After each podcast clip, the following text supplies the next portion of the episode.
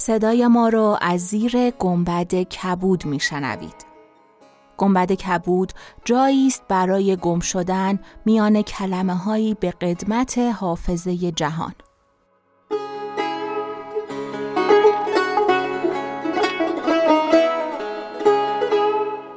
سلام من شقایق جهرومی و دوستانم شما را به زیافت نور و کلمه دعوت می‌کنیم به صدومین قسمت از گنبد کبود گوش می‌کنید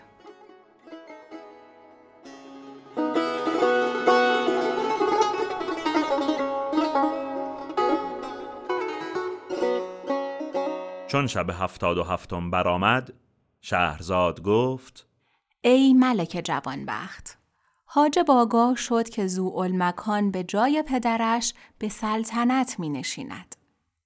پس به وزیر دندان گفت قصه عجیبی است. و بدان ای وزیر که خدای تعالی راحتی شما را خواسته و چنان است که آرزو داشتید. چون که خداوند زو مکان را به شما برگردانیده. او و خواهرش نصحت و زمان به همراهی من به خدمت پدر می شتافتند. چون وزیر دندان این بشنید بسی شاد شد و به حاجب گفت ما را از حکایتشان بیاگاهان و سبب غیبت طولانیشان را بیان نما.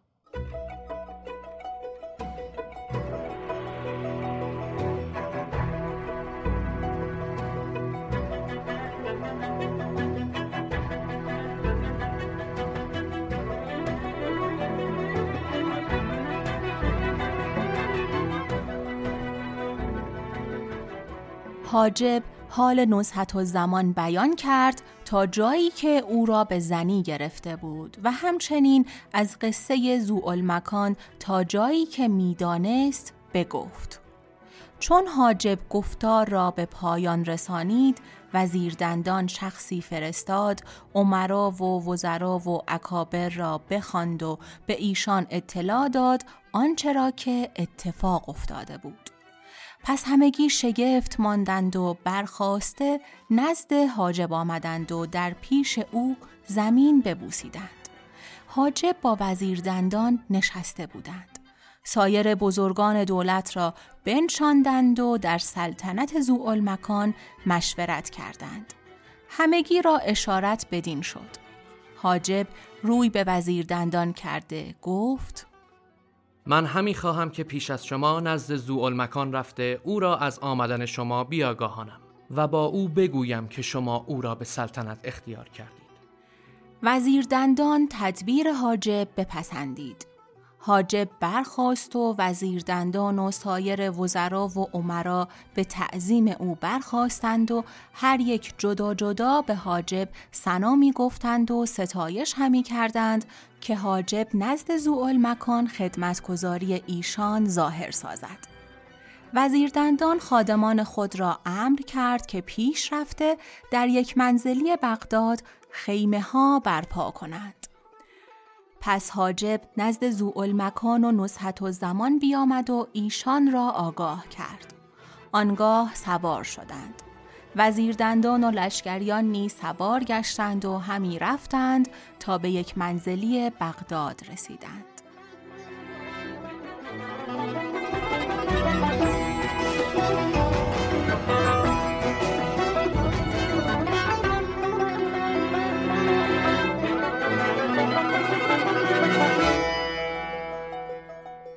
در آنجا فرود آمدند. وزیر دندان اجازت خواسته نزد مکان و نزحت و زمان رفت و ایشان را از مرگ پدر آگاه کرد و بشارت نیز بداد که مردم مکان را به سلطنت بگزیدند. ایشان به مرگ پدر گریان شدند و سبب مرگ باز پرسیدند. وزیر دندان گفت ای ملک بدان که ملک نعمان چون از نخجیرگاه بازگشت و شما را بر جا نیافت دانست که به زیارت بیت الله رفته اید در خشم شد و تنگ دل گشت تا شش ماه جستجو همی کرد. اثری از شما پدید نشد.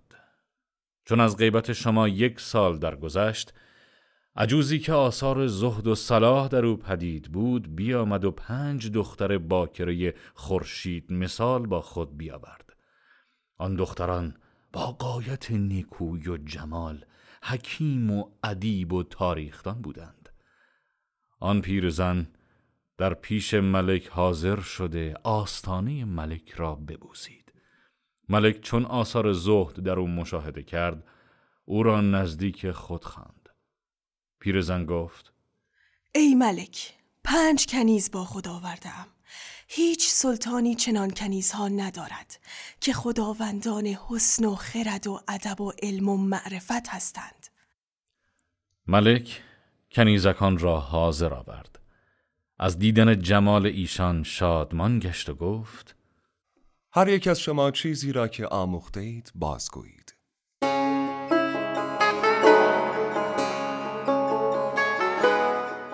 چون قصه به دینجا رسید بامداد شد و شهرزاد لب از داستان فرو بست.